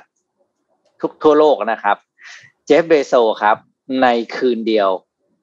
มูลค่าทรัพย์สินของเขาหายไปหนึ่งหมื่นสามพันห้าร้อยล้านเหรียญสหรัฐ เนื่องจากผลประกอบการของ Amazon เนี่ย ต่ำกว่าที่คาดการณ์และทำให้มูลค่าหุ้นของ Amazon ลดลง 7.56%นะครับ เมื่อวันที่3จะเป็นกรกฎาคมที่ผ่านมานะครับอืมโดยอ่า net worth นะครับ หรือมูลค่าทรัพย์สินของเจฟเบโซเนี่ย หายไปต้นต้นจำนวนที่บอกนะครับ ซึ่งไอ้มูลค่าที่หายไปเนี่ยนะหนึ่งหมื่นสามพันห้าร้อยล้านเหรียญสหรัฐเนี่ย เป็นแปดสิบเปอร์เซ็นของเขาเรียกนะ ผลตอบแทนทั้งปีของเขาในปีสองพันยี่สิบอะ คือเขาเขาได้ประมาณหนึ่งหมื่นห้าพันล้านเหรียญทั้งปีนะครับ แล้วในคืนเดียวหายไปหนึ่งหมื่นสามพันห้าร้อยเหรียญประมาณแปดสิบเปอร์เซ็นหุ้นของไมซอนนะครับ ตก ลง 7.2เปอร์เซ็นเหลือ 3,339.18 ล้านเหรียญนะครับ โดยในราคาที่นิวยอร์กนะครับ โดยประเด็นที่สำคัญก็คือว่าผลประกอบการของ Amazon เนี่ยไม่ดีตามคาดในคิวที่สองนะครับ แล้วก็ตอนนี้หลาย ๆ บริษัทที่ในอยู่ในธุรกิจค้าปลีกของสหรัฐอเมริกาเริ่ม เริ่มเห็นแล้วว่าอัตราการเติบโตมันไม่ได้ มันไม่ได้โตและยาวนานแบบตลอดปีนะครับ คือมันเป็นการฟื้นในระยะสั้นทำให้ เริ่มมีความกังวลว่าเศรษฐกิจสหรัฐเนี่ยจะยืนระยะในการขยายตัวได้ต่อเนื่องไปอีกคิวหรือสองคิวจนถึงสิ้นปีหรือเปล่านะครับแล้วไม่ใช่แค่เจฟเบโซคนเดียวนะครับ ก็มาร์คซักเกอร์เบิร์กก็เงินหายเหมือนกันนะครับ แต่อืมมาร์คซักเกอร์เบิร์กเนี่ยหล่นน้อยหน่อยครับหล่นมาแค่ห้าจุดสี่พันล้านเหรียญสหรัฐเท่านั้นเองนะครับ ในคืนเดียวเหมือนกันเนื่องจากผลประกอบการของ Facebook ก็ไม่ค่อยดีตามที่คาดเหมือนกันนะครับ อย่างไรก็ตามเจฟเบโซยังเป็นที่หนึ่งอยู่นะครับ ยังยังในแง่ของอ่าบุคคลผู้ร่ำรวยสุดในโลกนะครับ แต่ว่ามูลค่าทรัพย์สินของเขาตอนนี้ อยู่ห่างจากเบอร์สองคืออีลอนมัสก์ลูกพี่ของเราเนี่ยอยู่แค่แปดพันล้านเหรียญเองนะครับอืมอืมแค่เขาเรียกว่าแปดพันล้านเหรียญเองแต่ใช่ไหมเขาคะเอ้ยระดับนี้เขาคุยกันเขาแป๊บเดียวแปดกับสิบสามเขาไล่กันแป๊บเดียวพวกนี้ โอเค เออค่ะนะไหนๆพี่ปิ๊กก็พูดถึงอีลอนมัสก์แล้วนะคะ เอ็มพูดถึงอืมอืมแบตเตอรี่ขนาดใหญ่ของเทสลากันบ้างค่ะ คือ คือที่เทสลาเทสลาเนี่ยนะคะ มีแบตเตอรี่ขนาดใหญ่อยู่ที่ประเทศออสเตรเลียค่ะ ทีนี้เมื่อวันศุกร์ที่ผ่านมาเกิดไฟไหม้ค่ะ ไฟไหม้แบตเตอรี่ลิเธียมขนาดใหญ่ 13 เมตริกตันของเทสลาที่โรงงานไฟฟ้าพลังงานหมุนเวียนที่ Victorian Big Battery ที่ประเทศออสเตรเลียเนี่ยนะคะ ซึ่ง Victorian Big Battery เนี่ยเป็นหนึ่งในโครงการแบตเตอรี่ที่ใหญ่ที่สุดในโลกของบริษัท Neon ที่ทำงานร่วมกับ Tesla มีการใช้แบตเตอรี่ขนาด 300 เมกะวัตต์สำหรับสำรองไฟไว้จ่ายพลังงานให้บ้าน 1 ล้านหลังในเวลาครึ่งชั่วโมงนะคะ และเป็นโครงการแห่งที่ 2 ของ Tesla หลังจากที่ติดตั้งใช้ครั้งแรกในเซาท์ออสเตรเลียในปี 2017 คือไม่ใช่โครงการแรก แต่ทีเนี้ยพอกำลังทดสอบอยู่อะค่ะ มันเกิดไฟไหม้ แล้วมันลามไปแบตเตอรี่ที่อยู่ติดกัน ซึ่งก็เลยลุกลามใหญ่โต หน่วยงานดับเพลิงต้องใช้นักผจญเพลิงกว่า 150 คนในการควบคุมเพลิง แล้วก็รออยู่ 24 ชั่วโมงจนเพลิงดับลงนะคะ ก็ไฟไหม้แบตเตอรี่นี้แน่นอนค่ะ มันก็ทำให้เกิดควันพิษค่ะ ก็คือมลภาวะทางอากาศนะคะ ก็เลยต้องมีคำเตือนให้ปิดหน้าต่าง ปิดเตาผิง แล้วก็ นำสัตว์เลี้ยงอพยพออกจากที่เกิดเหตุ โชคดีที่ยังไม่กระทบต่อการจ่ายไฟให้กับประชาชน เพราะว่าแบตเตอรี่เนี่ยได้ถูกตัดออกจากการเชื่อมต่อกับโครงข่ายไฟฟ้าหลัก แล้วก็ไม่ได้มีใครรับบาดเจ็บค่ะ แต่ว่าประเด็นคือพอเป็นอย่างนี้ปั๊บก็เลย concern เลย ตอนแรกคิดว่ามันคือพลังงานสะอาดเนาะซึ่งก็คือไอ้ Victorian Big Battery เนี่ยก็คือเป็นโรงงานพลังงานไฟฟ้าหมุนเวียน ซึ่งก็คือเป็นพลังงานสะอาดแหละแล้วแบตเตอรี่ก็ดูเหมือนจะ ดูเหมือนจะเป็นส่วนประกอบสำคัญอยู่แล้วนะคะ ในในการใช้แบบอย่างโซลาเซลล์อย่างเงี้ยก็คือต้องมีแบตเตอรี่ แต่ว่าพอไฟไหม้ทีหนึ่งแล้วมันก่อให้เกิดมลภาวะที่มันมีผลกระทบต่อร่างกายต่อสุขภาพของมนุษย์เนี่ย ก็เลยกลายเป็นว่าอันนี้อาจจะเป็นอีกอย่างหนึ่งที่เทสลาจะต้องพัฒนาต่อไป เพื่อลดผลกระทบตรงนี้หรือเปล่า เพราะว่าการป้องกันไม่ให้ไฟไหม้เนี่ย มันน่าจะยาก ดังนั้นก็เลยอาจจะต้อง mitigate risk ถ้าสมมติว่าไฟไหม้แล้วจะลดผลกระทบอย่างไร ต้องติดตามต่อไปค่ะ อืม แบตเตอรี่นี่ประเทศไทยมีสร้างโรงงานอะไรแบบนี้บ้างยังเอ็มเห็นเอ็มติดตามข่าวพวกนี้ เอ็มคิดว่ามีที่ EEC ค่ะ คือเหมือนกับว่าอาจจะยังสร้างไม่เสร็จ แต่ว่ามีโครงการอยู่ค่ะ มีหลายประเทศที่เข้ามาลงทุน อืมโอเคนี่เอ็มพูดถึง EEC พอดี พี่ขออนุญาตต่อข่าว อันนี้ฟังโครงสร้างพื้นฐานของเรา พี่ปิ๊กกับเอ็มเคยได้ยินเรื่องนี้ไหมครับ ท่าเรือบก เคยได้ยินคำนี้ไหมไม่เคยค่ะ ท่าเรือบกนะครับต้องอธิบายอย่างนี้ก่อน ท่าเรือบกเนี่ย มันคือพื้นที่ที่เอาไว้ยกตู้คอนเทนเนอร์จากอ๋อการ transport เอ่อการขนส่งอย่างหนึ่ง ไปสู่การขนส่งอย่างหนึ่ง คือท่าเรือเนี่ยปกติมันจะอยู่บนน้ำใช่ไหมฮะมันจะเป็นการขนส่งของเรือนะมามาเทียบท่าเสร็จปั๊บก็ยกตู้คอนเทนเนอร์จากเรือขึ้นบนรถนะท่าเรือท่าเรือบกง่ายๆเลยครับวิธีการนี้เอาเข้าใจง่ายๆเลยคือว่า เป็นการขนส่งนะครับอ่าอ่าเป็นสถานที่ที่มีการเชื่อมโยงระบบการขนส่งตั้งแต่สองรูปแบบขึ้นไป แล้วมันอยู่บนบก ก็คือโดยหลักก็คือไม่ใช่เรือนะจะจะเป็นรถต่อรถไฟนะครับอืมนี่อธิบายแบบนี้ฮะคือยุทธศาสตร์ท่าเรือบกเนี่ยนะครับเป็นเอ่อยุทธศาสตร์สำคัญนะที่เอ่อสนขหรือสำนักนโยบาย และแผนการขนส่งการจราจรเนี่ยต้องการพัฒนาเพื่อให้เป็นศูนย์กลางการขนส่ง สินค้าทางรางของไทยแล้วก็เพื่อนบ้านเนี่ย ผ่านประตูการค้าหลักก็คือท่าเรือแหลมฉบัง แล้วก็ EEC อันนี้อาจจะรูปอาจจะดูเล็กสักนิดนึงนะฮะคือที่ผ่านมาเนี่ยมีการศึกษาเรื่องนี้มาประมาณ2อสปีแล้วนะครับ แล้วก็ผมเองก็ติดตามเรื่องนี้มาก็เห็นว่าเอ้ยเป็นยุทธศาสตร์ที่น่าสนใจครับ คือของเดิมที่ออกแบบไว้เนี่ยมีอยู่ 4 จุดนะครับที่ต้องการจะวางแผนให้เป็นท่าเรือบก โดยมีศูนย์กลางที่ต้องการที่จะใช้คือท่าเรือแหลมฉบังนะคือท่าเรือคลองเตยเนี่ยต้องบอกว่าตอนนี้มันหนาแน่นไม่รู้จะหนาแน่นยังไงแล้ว ถ้าใครทำเรื่องนำเข้าส่งออกจะรู้นะฮะ ตอนนี้เนี่ยจะเคลียร์ตู้อะไรนี่ทุกอย่างช้าหมดเลยนะครับ เพราะว่ามีปัญหาเรื่องโควิด -19 มาเอ่อคนที่เข้าไปทำงานในท่าเรือเนี่ยทำงานได้ไม่สะดวกแม้กระทั่งจากบริษัทผมเองฮะทีมงานผมต้องลากตู้ไปจากที่จะต้องเข้าคลองเตยใช่ไหมฮะลากไปลงแหลมฉบังแทน เสร็จแล้วเอาขึ้นรถหัวลากฮะเอารถหัวลากวิ่งมานะครับ ก็เป็นอะไรที่มันคือผมคิดว่าหลายหลายหลายเอ่อระดับนโยบาย policy maker คงรู้เรื่องนี้อยู่แล้วนะครับว่าวันหนึ่งเนี่ยมันจะเกิดปัญหาแบบนี้ขึ้นว่าถ้าเรือตรงคลองเตยของเราเนี่ยเอ่อ ค่อนข้างจะหนาแน่นแล้วนะครับสี่จุดครับที่ได้ถูกวางรากฐานไว้นะก็คือที่ไหนฮะฉะเชิงเซาครับ เพราะว่าอันเนี้ยมันออยู่ใกล้ท่าเรือแหลมฉบังที่สุดนะระยะทางเนี่ยแค่ห่างกันแค่ 70 กิโลเมตรเองนะฮะพื้นที่เนี่ยประมาณ 1,800 ไร่อ่ารูปอาจจะดูเล็กไปสักนิดนึงนะครับ อยากจะให้เดี๋ยวผมจะค่อยๆไล่เรียงให้ฟังแบบนี้นะจุดที่หนึ่งฮะจังหวัดฉะเชิงเซาจุดที่สองฮะโคราชครับนครราชสีมาฮะจะไปอยู่แถวตำบลม่วงหวานนะฮะอำเภออำเภอน้ำพองนะครับ อันนี้เนี่ยห่างจาก แหลมฉบังไปประมาณ 550 กิโลเมตรนะฮะขนาดก็คือ 1,800 ไร่เช่นกันนะครับปริมาณสินค้าเนี่ยแรกเริ่มประมาณสัก 200,000 กว่า TEU นะครับ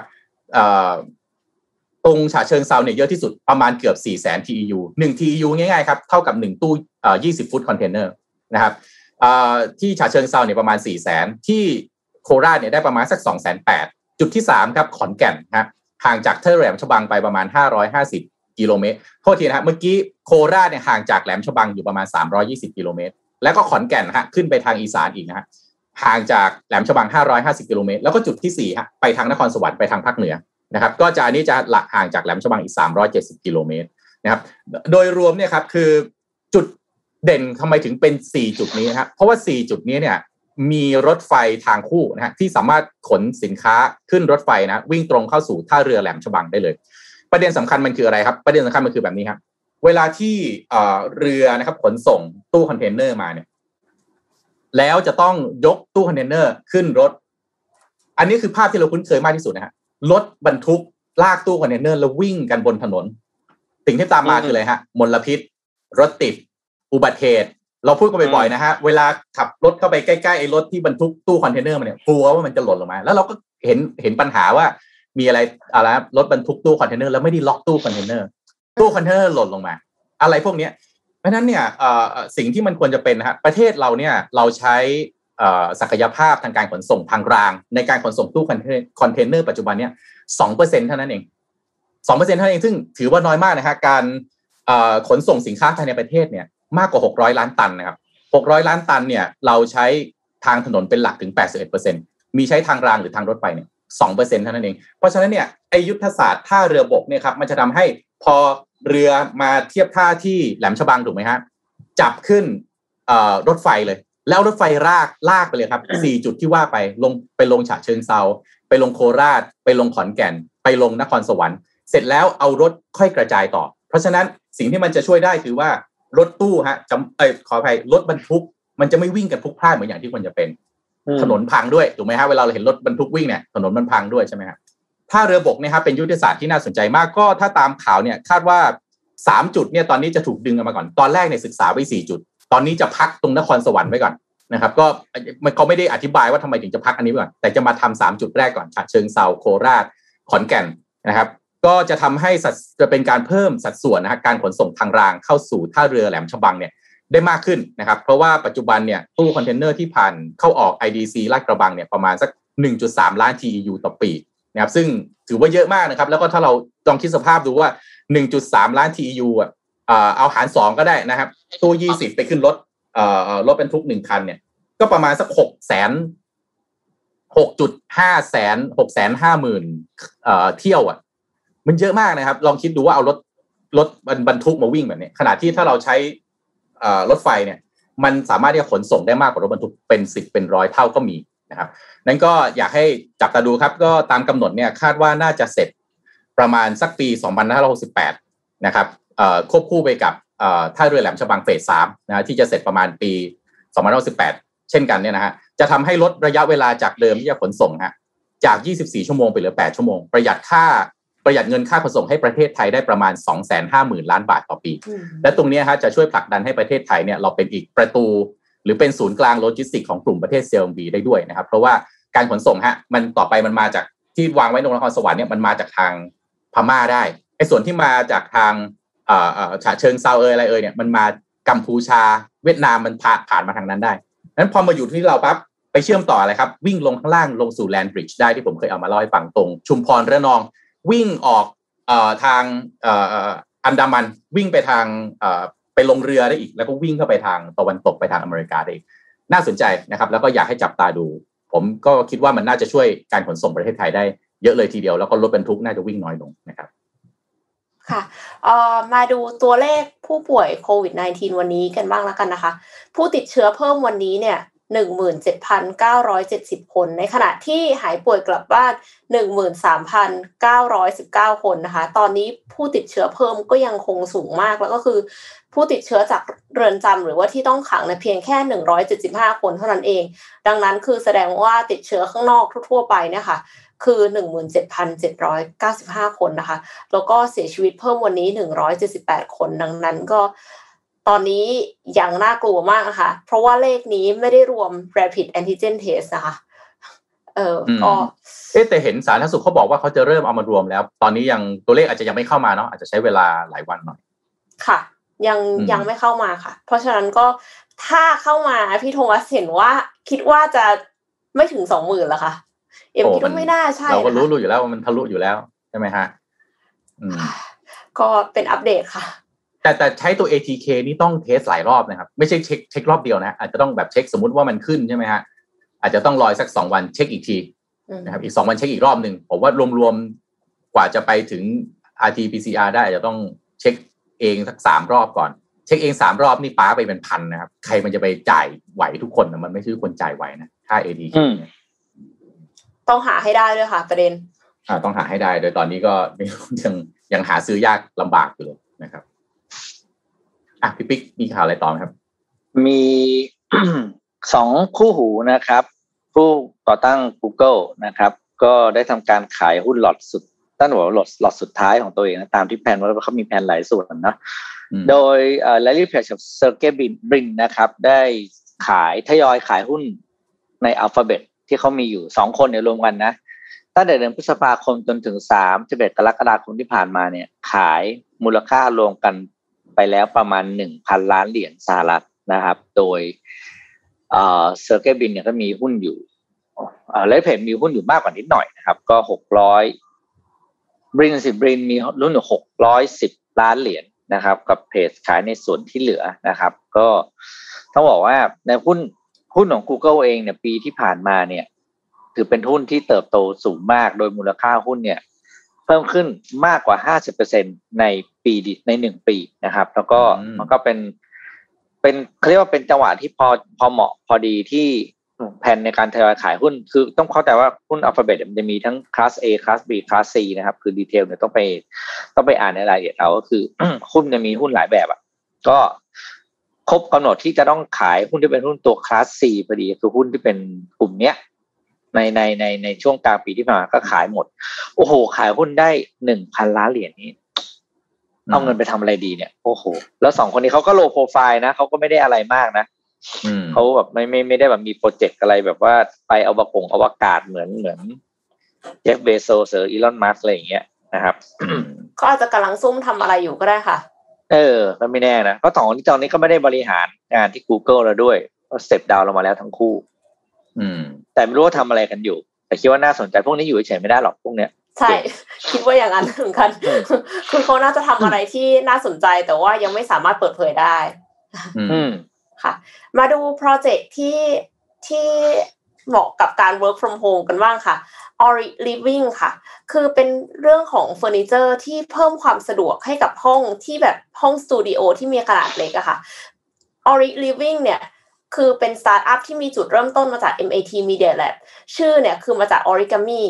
ไอที่พับกระดาษของญี่ปุ่นนะคะคือเขาต้องการที่จะเพิ่มพื้นที่ส่วนตัว แล้วก็ความสะดวกสบายให้กับคนที่อยู่คอนโดแบบห้องสตูดิโอได้ เขามีทั้ง Pocket Office ไม่แน่ใจว่าคลิปค้างหรือเปล่าคะอ่ามีทั้ง Pocket Office ที่เหมาะกับการ work from home แล้วก็มี Pocket Walk-in Closet ค่ะ ที่มักจะอยู่ในบ้านที่มีมีพื้นที่เยอะ หมายความว่า walk-in closet ปกติอะมันมักจะอยู่ในบ้านที่มีพื้นที่เยอะใช่ไหมคะเพราะว่ามันใช้พื้นที่ แต่ว่าของที่เนี้ยค่ะ ไม่ต้องเลย เพราะว่ามันเป็น pocket จริงๆถ้าพูดถึงว่าแบบนึกสภาพออฟฟิศสมัยเก่าอะค่ะ มันจะมีตู้ที่เป็นแฟ้มใช่ปะแล้วก็แบบหมุนหมุนๆเอาอะหมุนหมุนหมุนหมุนอืมตู้แล้วก็คือมันก็จะ ออกมาแล้วเสร็จแล้วเราก็เข้าไปเอาแฟ้มได้ลักษณะเดียวกัน แต่ว่าอันเนี้ยมันล้ำกว่าตรงที่ว่ากดแล้วมันก็คือแยกออกได้เลย เหมือนกับว่าก็มันใช้ไฟฟ้าใช่ไหมแล้วก็มีใช้ผ่านสมาร์ทโฟนได้ด้วยอะค่ะ คือเหมือนกับถ้าสมมติว่าเราไม่อยู่บ้านเราไม่อยู่ตรงนั้นน่ะ แต่ว่าเราอยากจะเปลี่ยนบ้านก็ทำได้ พอฟังอย่างนี้ปั๊บเอ้า แล้วอย่างนี้จะไปทับคนตายไหมเนี่ยเพราะว่าเพราะว่ามันแบบว่าเลื่อนไปเลื่อนมาเฟอร์นิเจอร์เลื่อนได้โดยที่ไม่ต้องมีคนอยู่เนี่ยนะคะเขาบอกว่ามันใช้วิธีดันดันกลับไปได้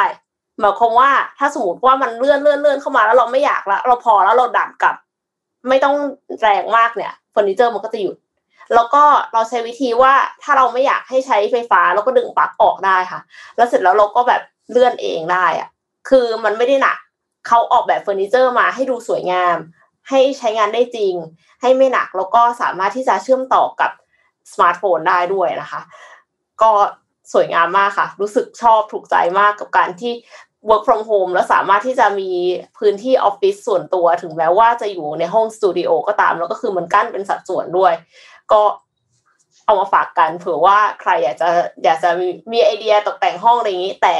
ถ้า Ori Living เนี่ยเขาไม่ขายให้คนทั่วไป เขาขายให้ developer เท่านั้น เพราะฉะนั้นก็คือถ้าสมมติว่าใครพัฒนาอสังหาริมทรัพย์ หรือว่าตกแต่งห้องที่แบบว่าเยอะๆมากๆ หลายสิบห้องเป็นร้อยห้องเนี่ยค่ะ ก็ติดต่อไปได้ค่ะ ที่ Ori Living ค่ะอืมน่าสนใจกับตอบน่าจะเหมาะกับคอนโดเนาะอืมใช่ค่ะเมืองห้ที่องสตูดิโอเมืองที่ค่าที่แพงๆอะไรอย่างเงี้ย แล้วก็คือต่อไป work from home ใช่ไหมฮะกำลังนอนๆอยู่ใช่ไหมฮะหัวหน้าโทรเข้ามาปั๊บรีบกดปุ๊บปุ๊บกลายมาเป็นห้องทำงานทันทีแต่แล้วพอประชุมหัวหน้าเสร็จปั๊บกดปุ่มใหม่ปั๊บกลับไปนอนใหม่อะไรประมาณนั้นประมาณนั้นเลยค่ะ ก็คืออะไรอย่างงี้ก็คือเขามีโครงการที่เป็น Ori Living เนี่ยอยู่ที่ชิคาโก ก็คืออยู่อ่าที่เมืองใหญ่มีนิวยอร์กด้วยมั้งที่อเมริกาเนี่ย แต่ละที่ก็คือที่ดินแพงทั้งนั้นเลยห้องก็คือต้องเล็กๆใช่ไหมคะก็เลยใช้เฟอร์นิเจอร์แบบนี้ได้ค่ะนี่นะถึงบอกความคิดสร้างสรรค์มันมาจากข้อจำอะไรที่มันเป็นข้อจำกัดอยู่อะเนอะเนี่ยอืมทำให้เราคิดได้อะจริงเนี่ยก็ค่ะพื้นที่อืมพื้นที่จำกัดใช่ไหมก็หาทางดัดแปลง เอาใช้การออกแบบเข้ามาแล้วก็ โอเคมันก็มาพร้อมกับความสวยงามแล้วก็ความสะดวกสบายด้วยแหละอืมแต่ถ้าเกิดเรา เราไม่ได้มีข้อจำกัดแล้วคงไม่มีเวลามานั่งคิดอะไรแบบเนี้ยเนาะอืมอืมอืมจริงครับ จริงครับนี่ผมพาไปดูเพื่อนบ้านเราบ้างครับ เราเราค่อนข้างค้อนเวียดนามเนาะที่เศรษฐกิจปีที่แล้วเขาบวกใช่ไหมบวกอยู่ประเทศเดียวเลยนะครับ แต่ล่าสุดเนี่ยก็สายพันธุ์เดลต้าครับ ก็ไประบาดอารวาสในเวียดนามเต็มที่แล้วนะครับ ก็ล่าสุดเนี่ยนะครับ ภาคการผลิตในเวียดนามนี่ก็รับผลกระทบเต็มๆนะครับอืมเพราะว่า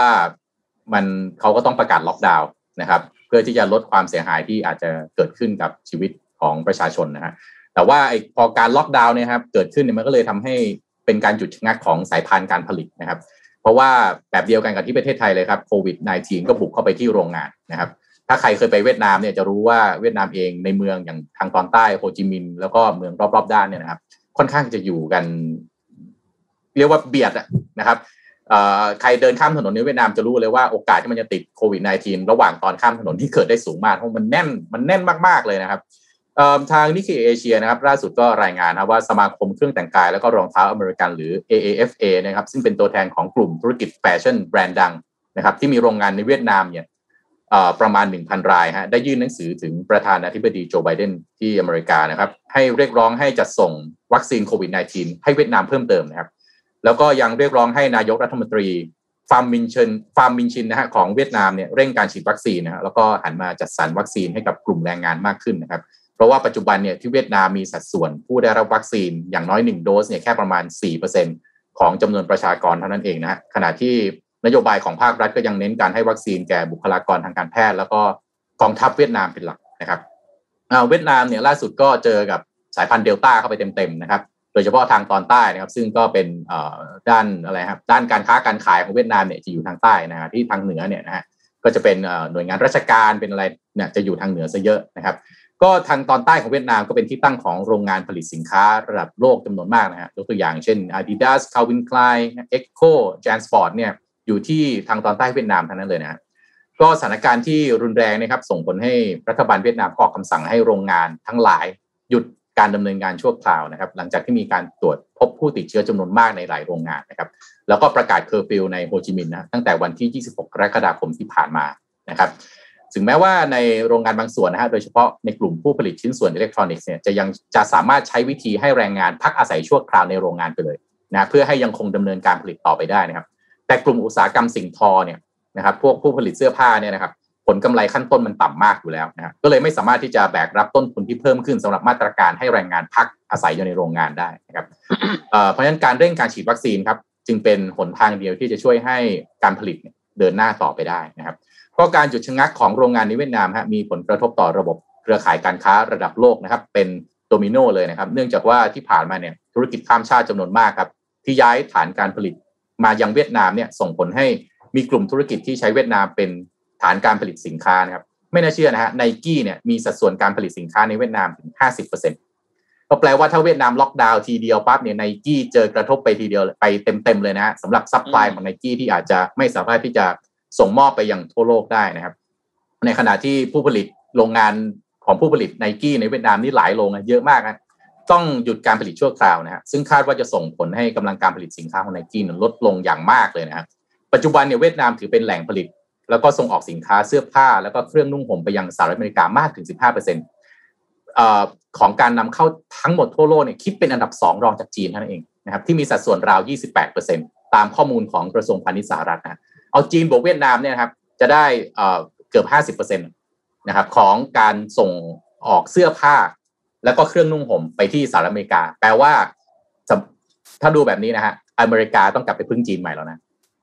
นะฮะนี่น่าสนใจว่าแล้วอเมริกาจะทำยังไงที่มีมีปัญหาเขาเนี่ยพยายามสร้างปัญหาเขามากๆเนี่ย แต่สุดท้ายตัวเองเนี่ยถ้าดูเนี่ยสินค้าเสื้อผ้าเครื่องนุ่งห่มเนี่ยพึ่งจีนผลิต 28%ตอนนี้เวียดนามมีปัญหา ถ้าจะต้องชิฟกลับไปอีกแปลว่ามากกว่าหนึ่งในสามแล้วนะของการผลิตเสื้อผ้าเครื่องนุ่งห่มจะต้องไปทำในจีน ต้นทุนเอ่ออะไรครับปัจจัยสี่ของคนที่อยู่ในสหรัฐอเมริกา พึ่งประเทศที่ตัวเอง พยายามเป็นปรปักษ์ด้วยอย่างจีน โอ้อันนี้น่าสนใจมากว่าแล้วหลังจากนี้ไปอเมริกาจะทำยังไง ถ้าเวียดนามยังอยู่ในสภาพแบบนี้นะครับ อืมน่าคิดเหมือนกันนะค่ะต้องติดตามต่อไปค่ะอืมอืมวันนี้ครบถ้วนไหมคะอ่าครบแล้วครับน่าจะโอเคแล้วอะก็น่าจะประมาณนี้นะครับ ค่ะเออก็ขอขอบคุณผู้สนับสนุนใจดีอย่าง Trocadero Time นะคะ ผู้แทนจำหน่ายนาฬิกา Oris อย่างเป็นทางการที่ให้การสนับสนุนรายการ Vision Daily Report มาอย่างยาวนาน แล้วก็ขอให้อยู่กับเราไปนานๆนะคะ แล้วก็ Trocadero Time และ Oris เนี่ยขอเป็นกำลังใจและขอขอบพระคุณบุคลากรทางการแพทย์รวมถึงเจ้าหน้าที่ด่านหน้าทุกท่าน ขอให้พวกเราทุกคนปลอดภัย Hashtag in this together เราจะผ่านวิกฤตนี้ไปด้วยกันค่ะ ขอขอบคุณ SCB ผู้สนับสนุนแสนใจดีของเราที่อยู่กับเรามาอย่างยาวนาน แล้วก็ยังไงก็ขอให้อยู่กับเราไปนานๆนะคะ วันนี้เป็นวันสุดท้ายที่ SCB สปอนเซอร์ค่าส่งโรบินฮูดนะคะ ถ้าใครยังไม่ได้สั่งก็รีบสั่งกันนะคะ ขอขอบคุณผู้สนับสนุนรายการเซเลนีโลชั่นและเจลอาบน้ำกลิ่นน้ำหอมนะคะ Collection Love Story ที่ทำให้คุณมีผิวหอม พร้อมบำรุงติดทนนานตลอดวันนะคะ กลิ่นน้ำหอมเนี่ยมีเอกลักษณ์เฉพาะตัวด้วยหัวน้ำหอมที่นำเข้าจากประเทศอังกฤษ หาซื้อได้แล้ววันนี้ที่วัดสันทุกสาขาวัดสันออนไลน์ และ 1948beauty.com เซเลนีหอมไว้มั่นใจกว่าค่ะ และขอขอบคุณผู้ฟังที่อยู่กับ Mission Daily Report ในทุกๆเช้า แล้วก็เราก็สัญญาว่าจะหาข่าวดีๆ ข่าวเทคโนโลยีต่างๆ ข่าวอะไรก็ตามที่เรารู้สึกว่ามีประโยชน์ต่อผู้ฟังทุกท่านนะคะ มาให้กับผู้ฟังทุกๆวันค่ะ ก็อืมสำหรับวันนี้ก็ต้อง ลาทุกท่านไปก่อนนะคะ แล้วเจอกันพรุ่งนี้ค่ะ สวัสดีค่ะ สวัสดีครับ Mission Daily Report